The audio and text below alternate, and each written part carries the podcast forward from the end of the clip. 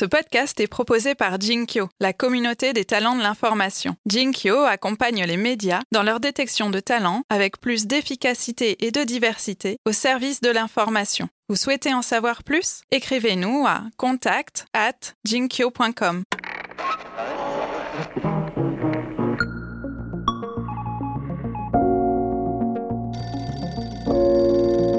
À la télé, les gens étaient fixés devant la télé et ils avaient à peu près pas le choix de juste soit regarder le contenu ou changer de canal.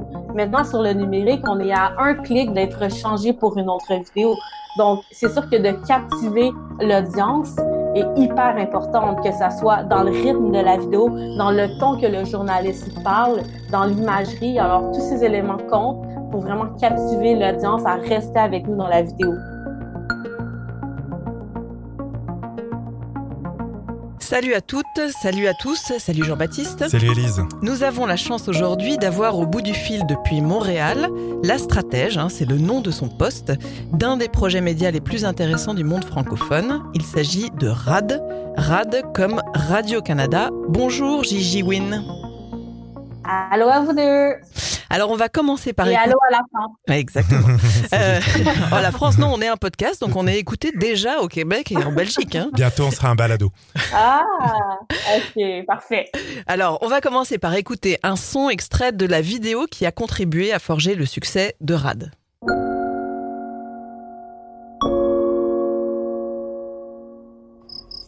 Les scientifiques le disent, il va falloir donner un sérieux coup de volant pour éviter de foncer dans le mur climatique. Pour plusieurs, c'est notre système économique qui est responsable de ces dérèglements, un système qui repose sur une croissance perpétuelle. Et donc, pour sauver l'humanité, certains appellent à la décroissance. Quoi? Je t'explique ça à l'instant. Alors cette vidéo, elle a eu un succès fou, je crois. Combien de vues en gros? Euh, plus de 4 millions de vues, Ah oui, quand je même. dirais. Et on peut dire Ouais. que c'était un peu le début de votre succès. Euh, oui, ben en fait, c'était durant notre deuxième année d'existence sur les médias sociaux. Alors moi, ce que je te propose, c'est de revenir au point de départ du projet RAD. Euh, si je ne me trompe pas, on est en 2016 et la direction de l'information de Radio-Canada décide de constituer une équipe avec comme mission euh, de séduire les jeunes. C'est à peu près ça le commencement? Exact. Donc, l'objectif principal qu'ils nous avaient donné, c'était de rejoindre les fameux milléniaux qui, euh, on situe souvent, on dit les 18-35, mais ça fait tellement longtemps qu'on en parle aujourd'hui que je te dirais aujourd'hui, les gens, ont, les milléniaux ont entre 25 et euh, 38 environ. Donc, en faisant l'équipe au début, euh, ils avaient aucune idée qu'est-ce qu'allait être le résultat final, qu'est-ce qu'allait être le contenu. Ce qu'ils se sont dit, c'est qu'ils allaient faire une équipe. Il y avait trois, en fait, trois piliers à faire l'équipe. Le premier pilier, c'est de faire une équipe multidisciplinaire, donc d'avoir des journalistes, des designers, des motion designers, des vidéastes, donc d'avoir plusieurs euh, disciplines différentes. Et toi, tu venais d'où à l'époque? Moi, je venais euh, du monde du marketing, donc euh, des agences publicitaires, de ceux qui font du branding, de ceux qui créent un peu les cultures d'entreprise. Donc, vraiment du monde de marketing, de l'image et du visuel. Donc, en fait, ça, c'était le deuxième pilier, c'est de faire une équipe diversifiée. Donc, de pas juste prendre du monde qui vient du monde journalistique, mais de mélanger un peu euh, le monde des jeux, euh, du monde des jeux vidéo, du monde du marketing, du monde du journalisme, et de voir qu'est-ce que ça allait faire ensemble. Donc du Et coup, vous vous êtes réunis, c'est ça euh, Vous étiez une petite cellule euh, assez libre et indépendante. Exact. Donc, ça, c'est le troisième pilier. C'est que le, troisième élément qu'ils voulaient vraiment absolument garder, c'est de nous isoler de l'institution traditionnelle. Donc, on, on est vraiment isolé physiquement de la salle de nouvelles pour vraiment s'assurer de nous-mêmes créer notre culture, nos objectifs, notre façon de faire différente. Ok, donc là, vous, vous avez travaillé ensemble quelques semaines, quelques mois, et qu'est-ce qui en est sorti? Donc, on avait euh, plusieurs tests au début. Donc, par exemple, au début, on nous a dit, ah, ben le web, euh, on va vous donner des iPhones pour que vous fassiez du contenu. Donc, on a fait plusieurs tests à l'interne pour finalement se rendre compte que, ben non, l'audience du numérique, c'est pas parce que c'est sur le web que c'est de mauvaise qualité. Je veux dire, les jeunes ou les gens qui sont sur le web sont exposés à des documentaires avec une imagerie exceptionnelle, avec un son euh, de qualité. Donc, on, s'est rendu compte que finalement, juste de faire du contenu avec des iPhones, c'était pas nécessairement euh, ce qu'on devait faire sur le numérique en journalisme. Surtout si Radio-Canada est réputé pour du journalisme de qualité. Si on fait des produits ou des formats non qui ne sont pas de qualité, il y a comme une dissonance cognitive. Donc, il faut que le, le tout se suive. Alors, si le journalisme est de qualité, les formats et tout le reste des métiers qui sont inclus dans le format ou dans la production doivent également être de la même, le même niveau de qualité. Ok, et du coup, la vidéo, ça faisait partie du brief ou c'est quelque chose que vous avez décidé? Euh, c'est quelque chose qu'on a décidé euh, au début. Donc, on a fait quand même 70% la première année des vidéos produites et l'autre 30 on faisait quand même des textes écrits. On s'est finalement rendu compte que dans le marché canadien francophone, il y avait vraiment beaucoup de textes. On sentait une demande, euh, surtout avec les, euh, l'utilisation des plateformes sociales. On voyait que le monde était surtout sur Facebook, sur YouTube, et les contenus les plus consommés selon les, euh, les rapports, c'était surtout de la vidéo. Alors, ce qu'on a fait, c'est qu'on a fait 70% de nos contenus la première année en vidéo, 30% en texte. On a aussi combien de temps ça nous prenait faire les contenus donc, euh, par exemple, faire de la vidéo, c'est vraiment plus long que des textes. Mais on a aussi calculé à la fin, c'était quoi les retombées. Donc, lesquels qui nous ramenaient le plus de portée, de notoriété, lesquels qui nous ramenaient plus de rayonnement. Et on s'est rendu compte que les gens consomment beaucoup plus nos contenus vidéo que texte. Donc, au fil des années, ou on fait la deuxième année, on s'est rajusté. Donc, euh, aujourd'hui, on fait aucun texte. On est quasiment 100% que vidéo. Et vous avez donc pris une autre décision forte, c'est vraiment de créer une marque en tant que telle. Euh, oui, donc c'est sûr que en ce moment Radio-Canada a quand même euh, tout l'aspect graphique euh, très rigide.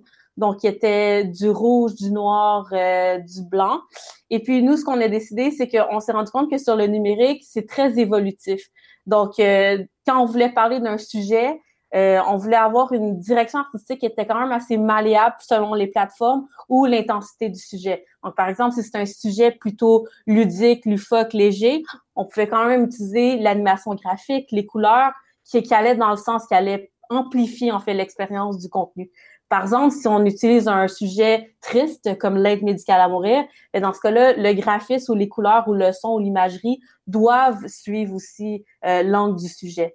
Et donc, avec une direction ou une marque euh, vraiment adaptable, évolutive, le seul, le seul moyen pour nous, c'était de créer une autre marque euh, qui allait vraiment euh, aller dans ce sens-là. Alors, pour parler du contenu, de l'éditorial, est-ce que tu dirais que l'enjeu, c'était de parler différemment à l'audience ou de faire des sujets différents, ou peut-être les deux? Je dirais que c'est d'informer de, de, différemment. Donc, les sujets euh, quand on regarde les sujets qu'on a traités, que ce soit de l'environnement, l'aide médicale à mourir, l'endettement, c'est quand même des sujets qui peuvent intéresser universellement toutes les tranches d'âge. Mais je pense que ce qui est vraiment différent de la façon qu'on fait, c'est le ce que les gens sont habitués à consommer ou ce qu'ils sont qui préfèrent consommer. Donc il y a tellement une multitude de contenus aujourd'hui que la qualité ou la façon de le raconter est encore plus importante.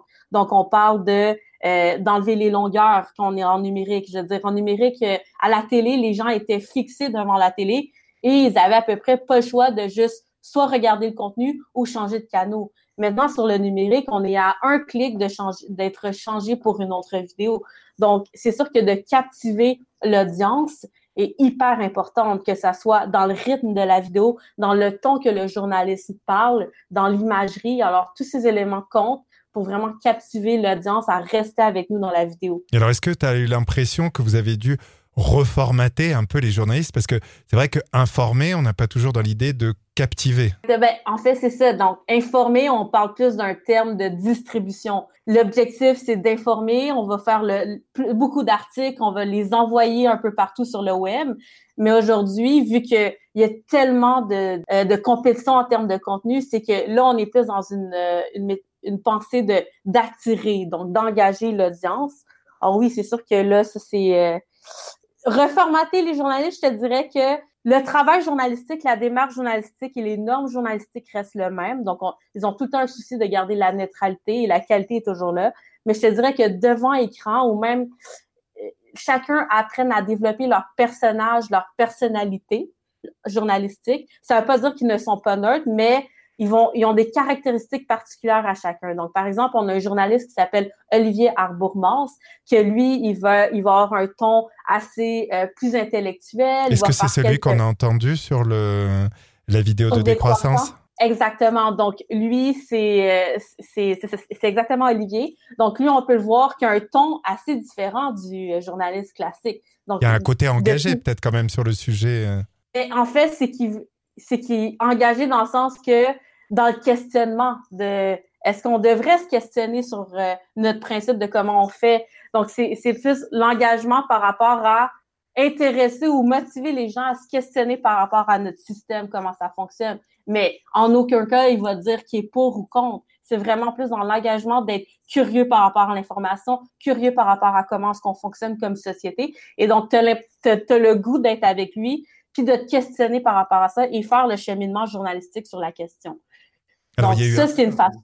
Ouais, il y a eu un autre choix radical de RAD, c'est que RAD, c'est 100% réseaux sociaux. Il n'y a pas de site web. il y a un site web. Si, on va, si vous tapez rad.ca, on existe sur le web. Mais pour nous, c'est plus une plateforme de portfolio. Mais on est d'accord qu'aujourd'hui, notre audience principalement nous écoute sur YouTube ou Facebook. Oui, alors justement, je crois qu'il y a eu quand même une petite évolution. Vous étiez très Facebook au début et maintenant vous êtes beaucoup plus YouTube. Euh, oui, donc la première année, on était beaucoup sur Facebook parce que selon les statistiques, euh, il y avait beaucoup plus d'audience, euh, il y avait plus de masse critique sur Facebook. Donc, on s'est concentré là-dessus. Finalement, pour se rendre compte dans la deuxième année, en publiant aussi sur YouTube, que les gens sur YouTube écoutaient beaucoup plus longtemps nos vidéos. Donc, par exemple, sur Facebook, la moyenne d'écoute euh, tourne environ entre du 15 et 30 secondes. Tandis que quand on tourne sur YouTube, la moyenne d'écoute tombe entre du 4 et du 8 minutes. Or, si tu, ton produit ou ton contenu dure en moyenne 5 à 8 minutes, ben la, la plateforme de consommation qu'on doit beaucoup plus privilégier, c'est YouTube. Parce que ce qu'on veut, c'est que les gens consomment notre contenu pas juste, si on se concentre que sur Facebook et on publie nos contenus, ben ça risque d'être juste une plateforme où est-ce que les gens vont scroller, vont peut-être voir notre contenu apparaître, mais ne vont pas nécessairement écouter ou consommer. Et Instagram dans tout ça? Instagram, pour nous, on l'utilise plus comme une plateforme de, d'engagement ou de fidélité envers la marque RAD et l'équipe. Donc, ce qu'on met comme contenu, c'est beaucoup plus des euh, notre démarche journalistique. Donc, comment est-ce qu'on euh, quand on se pose une question, de sonder la communauté, de leur montrer, OK, ben voici un, bout de segment, qu'est-ce que vous en pensez? Donc, vraiment utiliser notre communauté comme un, euh, d'être en collaboration avec eux. Donc, ce que ça nous permet, ça permet aux gens d'Instagram, notre communauté, c'est de voir en amont ce qui va s'en venir. Et donc, lorsqu'ils voient les contenus publiés sur YouTube ou sur Facebook, on leur donne quand même un sentiment qu'ils ont eu un certain pouvoir décisionnel à la construction du contenu. Alors, je crois que vous fonctionnez par thème en général quand vous décidez de, traiter un sujet et ensuite vous le déclinez selon euh, différents formats. On va écouter euh, le dernier que vous venez de terminer euh, pendant évidemment la campagne électorale fédérale qui a abouti à la réélection de Justin Trudeau comme Premier ministre canadien. Allô? Les élections approchent.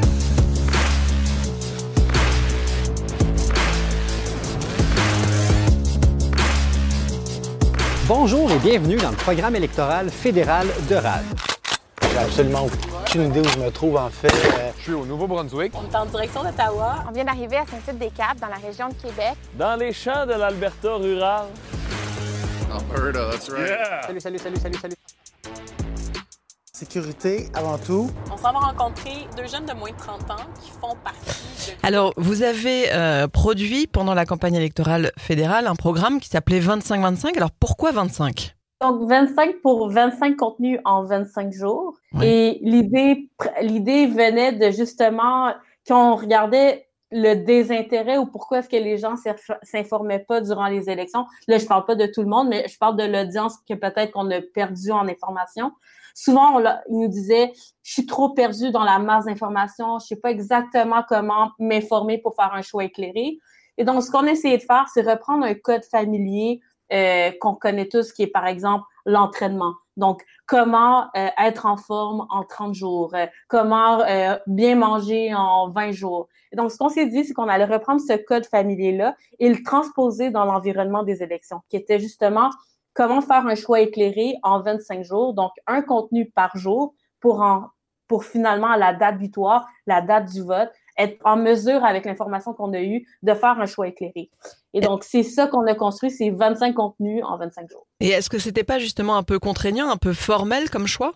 Euh, En fait, c'était un choix, c'était le, le format le plus accessible pour une masse critique peut-être qui, qui, sont, qui sont perdus par la masse d'informations, mais c'est sûr que par la suite, lorsqu'on demandait à notre audience, c'est une audience qui ne se fermait pas qu'à ça. C'était peut-être une, une, linéarité facile pour eux de suivre chaque journée, mais au fur et à mesure, lorsqu'ils étaient introduits à un de nos contenus la journée même, le matin, lorsqu'ils recevaient le contenu, après ça, ce que ça poussait, c'est leur curiosité à, à plus creuser. Donc, si on leur donnait, c'est en commentaire ou en lien descriptif, on leur donnait une multitude de d'autres articles ou d'autres contenus pour mieux s'informer ou plus creuser le sujet. Alors, pour nous, c'était plus une façon, un, un paquet d'introduction à l'information pour ensuite euh, mousser l'engagement et les aider à se diriger vers d'autres endroits s'ils voulaient. Donc en fait, comment est-ce que vous avez travaillé pour décider de ces 25 sujets? Vous avez, vous êtes parti d'un présupposé qui était revenons à des choses très très très pédagogiques sur des thématiques qui sont importantes pour cette élection. Oui, alors ce qu'on a fait, c'est que euh, deux ou trois mois avant les élections, on a lancé un questionnaire euh, à la communauté euh, un questionnaire d'environ une cinquantaine de questions qui prenaient 20 minutes à répondre. Et donc, ce qu'on leur demandait, c'est des questions de tout ça. Donc, par exemple, des questions au niveau leur niveau de connaissance par rapport à la politique. On leur posait donc, est-ce que vous savez combien le, comment le, le fonctionnement politique fonctionne? Est-ce que vous savez c'est qui les députés en ce moment? Donc, on testait leur niveau de connaissance. Ensuite, ce qu'on faisait, c'est qu'on regardait leur champ d'intérêt. Donc, est-ce qu'habituellement, vous êtes des gens qui écoutent le divertissement? Est-ce que vous êtes naturellement euh, curieux par l'information? Donc, ça, ce qu'on regardait, c'est on testait leur l'engagement par rapport à l'information pour finalement finir avec un peu leur profil démographique qui est leur niveau d'études, euh, leur âge, leur sexe, etc. Et ce qu'on regardait avec ces résultats-là, c'est que euh, finalement, on se disait, ben, parmi ce bassin-là, il y a environ 70 qui ne comprennent pas le fonctionnement politique. Alors, c'est sûr que dans notre programme, ce qu'il fallait se dire, c'est bon, mais va falloir qu'on commence par, qu'on commence par la base. On peut pas arriver avec un premier contenu qui est trop éloigné de la base, qui est, on rentre tout de suite dans euh, la politique, les députés. Mm. Donc, de faire abstraction qu'une une proportion ne connaissent pas en fait comment ça fonctionne. Mais 70 c'est, c'est énorme. Vous avez été surpris de ce résultat? Mais c'est ça, on est, on est surpris de ce résultat-là, mais on se dit aussi que c'est un peu notre devoir de, mm-hmm. de réajuster le tir.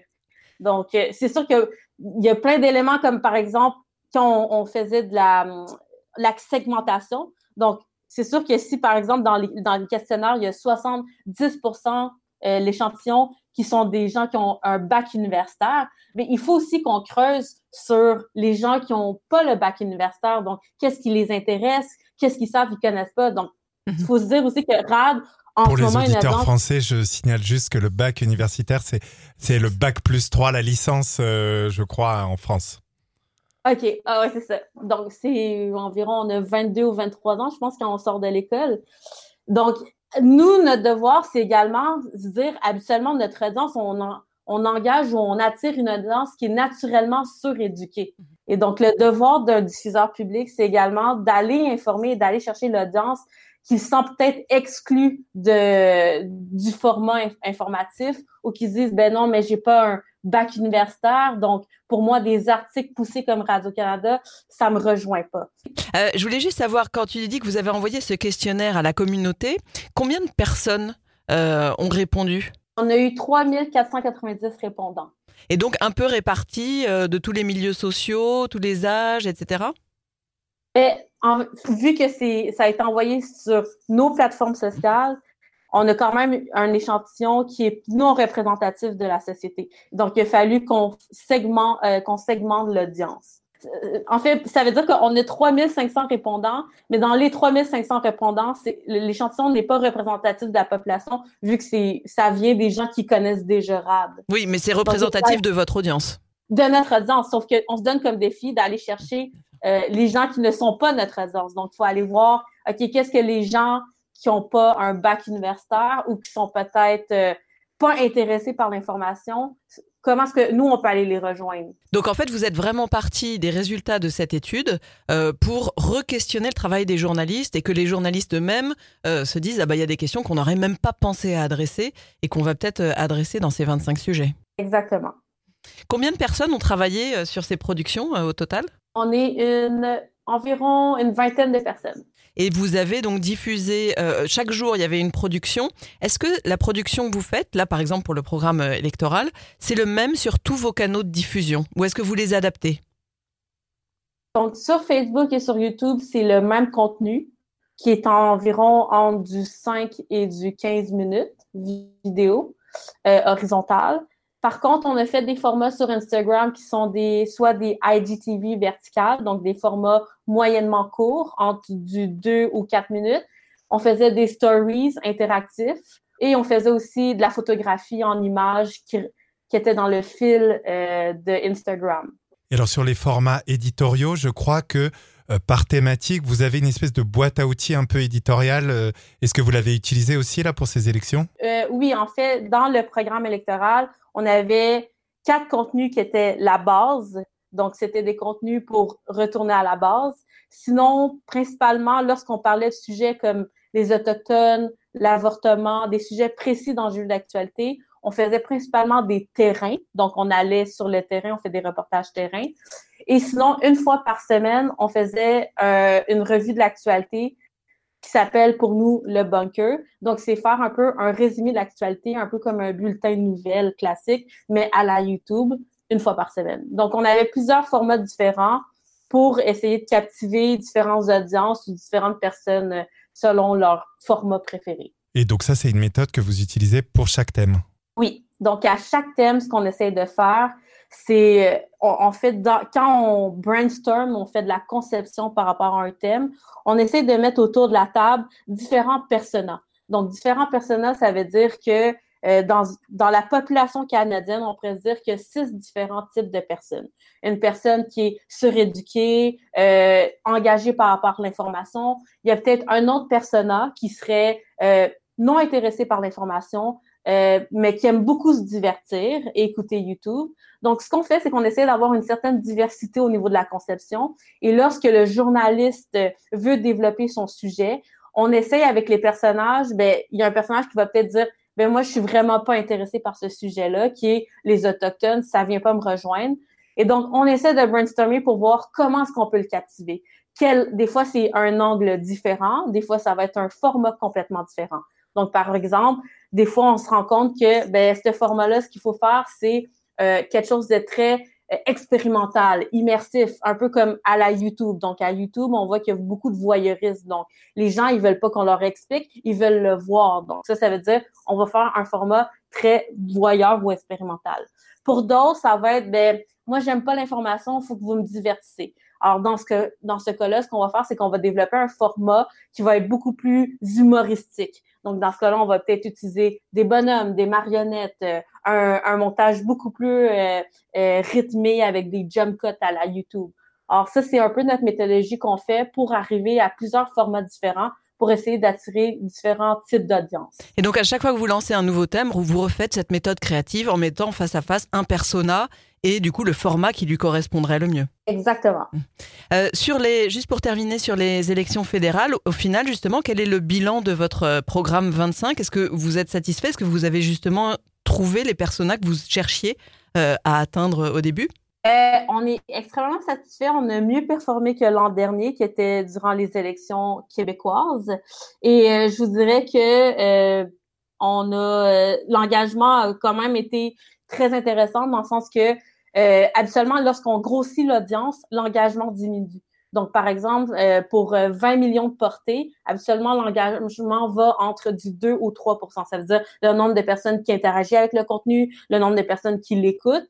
Et donc, nous, ce qu'on a réussi à faire, c'est maintenir notre taux d'engagement à 8% ce qui est vraiment exceptionnel au nombre de portées qu'on a en ce moment. Alors, on va parler un petit peu des, projets euh, de RAD. Avant ça, on va écouter euh, une vidéo auquel tu as déjà fait référence euh, sur l'aide médicale à mourir. Je l'introduis pour prévenir les auditeurs parce que c'est vrai que c'est très émouvant. On va évidemment, évidemment pas l'écouter en entier, même si on incite nos auditeurs à aller la voir. Elle est très très forte cette vidéo. On écoute juste le début.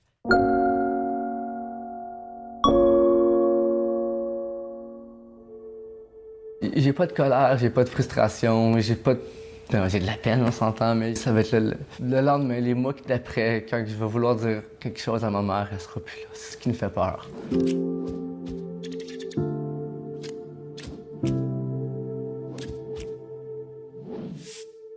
Ma mère, c'est toujours été une femme libre. Elle a été chauffeur d'autobus, elle a travaillé dans les assurances, elle a été bouchère, elle a été... Telle qu'elle avait une idée dans la tête, elle le faisait. Pour moi, Alors cette vidéo est plutôt classique dans sa forme, mais bien évidemment très forte sur, euh, sur ce sujet. Elle a fait plus d'un million de vues, je crois un million deux. Euh, la particularité, c'est notamment qu'elle a été vue par beaucoup de Français euh, qui se posent beaucoup de questions sur l'aide médicale à mourir, débat qui est relativement réglé au Québec. Est-ce que, euh, Gigi, est-ce qu'aujourd'hui, dans, dans les objectifs que se fixe RAD, il y a l'idée d'aller toucher plus de personnes dans le monde francophone hors du Canada?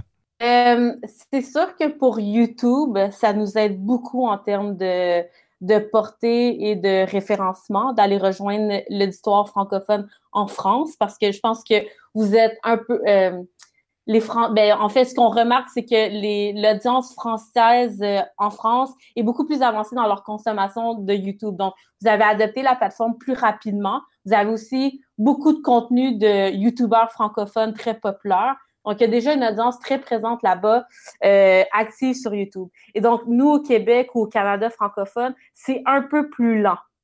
Donc, c'est sûr qu'avec la vidéo de l'aide médicale à mourir, le trafic qu'on est allé chercher était majoritairement 75% et plus de l'audience des vues viennent, proviennent de, de la France. Nous, en tant que, si on voudrait grossir notre audience à YouTube, ben, il faudrait se dire que d'aller rejoindre l'auditoire francophone en France serait peut-être une tactique ou une stratégie. Par contre, étant donné qu'on est euh, quand même euh, Radio-Canada, qui est le diffuseur public canadien, on a quand même le devoir et la mission de répondre à l'auditoire francophone canadienne. Alors, je dirais que notre objectif premier, c'est de servir ce public-là. Mais c'est sûr que si un jour on nous demande d'être beaucoup plus performant sur YouTube, ben dans ce cas-là, on sera rendu à aller chercher la tactique d'aller rejoindre peut-être l'auditoire francophone en Europe. Oui, alors vous, tu disais effectivement, tu rappelais que RAD c'est Radio Canada. Dans Radio Canada, il y a quand même radio. Vous avez jamais pensé à faire du son, du podcast? On y a pensé. Je vous dirais que lorsqu'on fait des brainstorms pour euh, savoir qu'est-ce que les journalistes ou l'équipe aimeraient faire comme projet d'innovation au futur, je vous dirais que 80% du temps, le podcast revient ou la balado, revient toujours dans les idées. Exactement. Donc, ça revient toujours. Donc, moi, j'arrive avec les statistiques, puis je leur dis que euh, on a quand même encore du travail à faire en vidéo. Donc, euh, par exemple, euh, je trouve que Brut et Combini, ou même aux États-Unis, ils font des formats carrés sur Facebook de l'actualité. On l'a pas encore expérimenté. Et au Canada, il n'y a pas tellement d'offres au niveau du carré d'actualité en, en, vidéo. Donc, à mon avis, on devrait plus se lancer et l'essayer, ce format-là, avant d'aller dans la balado, qui, selon moi, est quand même un produit assez niche ou particulier. C'est encore un long format. Donc, on fait déjà des longs formats sur vidéo. Je trouve que ce qu'on a moins essayé, c'est des formats courts ou moyens pour aller chercher l'audience euh, qui est vraiment euh, peut-être désintéressée par l'information actuellement. Pour terminer, est-ce que tu peux nous dire un petit peu au sein de Radio-Canada, là on, prend plus un regard euh, entrepreneurial ou managérial, Qu'est-ce que vous êtes? Parce que tu nous as dit au tout début que vous avez commencé vraiment dans votre coin, séparé de la, de la, de la salle de, nouvelles. Euh, est-ce qu'aujourd'hui c'est toujours le cas? Est-ce est est que Radio-Canada a l'intention de faire un petit peu infuser vos méthodes dans, euh, euh, bah, dans la partie plus traditionnelle de la production télévisuelle de, de l'entreprise? Vous en êtes où? Donc là, en ce moment, ce qu'on a fait, c'est qu'il y a plusieurs façons qui ont voulu transformer ou répandre la façon de faire. Donc, il y a, la façon où est-ce que initialement, on était peut-être 15 personnes. Et durant, au début, ces 15 personnes originales, il y en a deux journalistes qui sont partis à d'autres projets d'innovation. Donc, il y a déjà cette façon de faire-là, de se dire, bon, mais les, a des journalistes qui ont été imprégnés par la façon de faire RAD vont lancer d'autres produits d'innovation, d'autres projets. Donc, il y a cette façon-là. La deuxième façon, c'est qu'on a testé, c'est qu'on a fait des collaborations avec des, stations régionales. Donc, euh, par exemple, pour un dossier de où est-ce qu'on parlait de francophonie, on a fait un partenariat, donc des collaborations avec des stations régionales qui se retrouvaient euh, en Acadie, euh, dans l'ouest du Canada, dans le centre du Canada, pour vraiment développer des formats avec eux.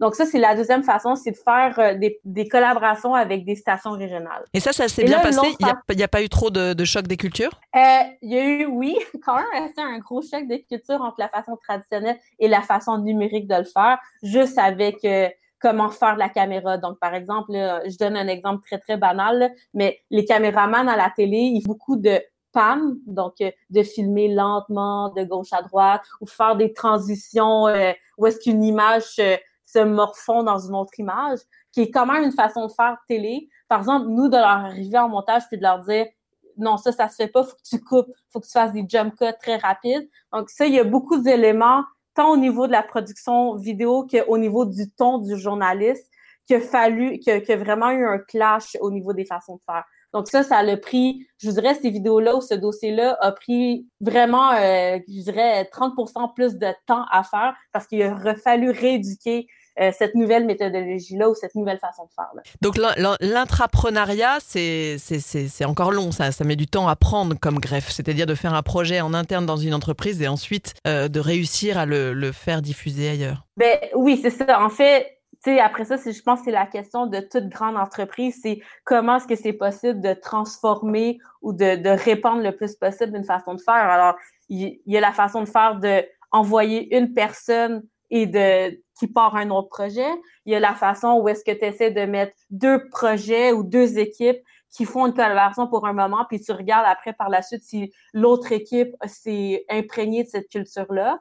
Et puis la troisième façon, ben c'est est-ce que RAD devrait pas produire d'autres produits d'innovation. Donc, par exemple, vous avez parlé d'un podcast. Euh, là, en ce moment, on essaie le bulletin d'actualité à la YouTube. Est-ce que ça serait pas de créer d'autres produits différents, mais de grossir l'équipe de RAD? Mhm. Donc, après ça, ce qu'on essaie de voir, c'est de tester toutes ces, ces méthodologies différentes de l'entreprise et ensuite calculer euh, dans un an d'ici, de voir ben, qu'est-ce qui a le plus transformé? Donc, est-ce que ces gens-là sont restés à Radio-Canada? Est-ce qu'ils sont partis dans d'autres entreprises? Donc, euh, tout ça, on est en train de le faire, on est en train de le tester, mais je ne pourrais pas vous dire qu'est-ce qui fonctionne le mieux. Bah, rendez-vous dans un an, alors, justement, pour faire le, pour faire le bilan. Euh, en tout cas, merci euh, Gigi Win de nous avoir euh, consacré ce temps. C'était vraiment très très intéressant et on incite tous nos auditeurs et nos auditrices français qui ne connaîtraient pas encore Rad à suivre Rad sur les réseaux sociaux et voir un petit peu ce qu'ils ce qu'ils font. en quelques secondes, est-ce que tu peux nous dire les, les, meilleurs endroits pour vous retrouver sur la toile? Donc rad.ca. Voilà, avec P-O-I-N-T sur Instagram, sur Facebook et sur YouTube. Exactement. Merci beaucoup, Gigi. Merci, Gigi. Ben, merci à vous. Et à la semaine prochaine. Salut, Elise. Au revoir. Aparté est un podcast produit par Jinkyo. Il est animé par Élise Colette et Jean-Baptiste Diebold. Notre expert du son et de la réalisation, c'est Raphaël Belon. La communication et les réseaux sociaux d'Aparté sont animés par Laurie Lejeune. Le design graphique a été imaginé par Benjamin Leble et la musique composée par Boris Leble. Vous pouvez retrouver Aparté sur Instagram en deux mots, comme en latin, A, plus loin, partez. Plus loin, podcast. Comme en anglais. Non, comme en latin. Bon, bref, c'est un balado francophone à Partez Podcast. Posez-nous vos questions, suggérez-nous de nouveaux invités, envoyez-nous des étoiles et des commentaires. Et si vous n'aimez pas Instagram, vous pouvez aussi nous contacter sur Twitter. Elisco, E-L-I-Z-C-O. XJBDX. Merci, pour, votre fidélité.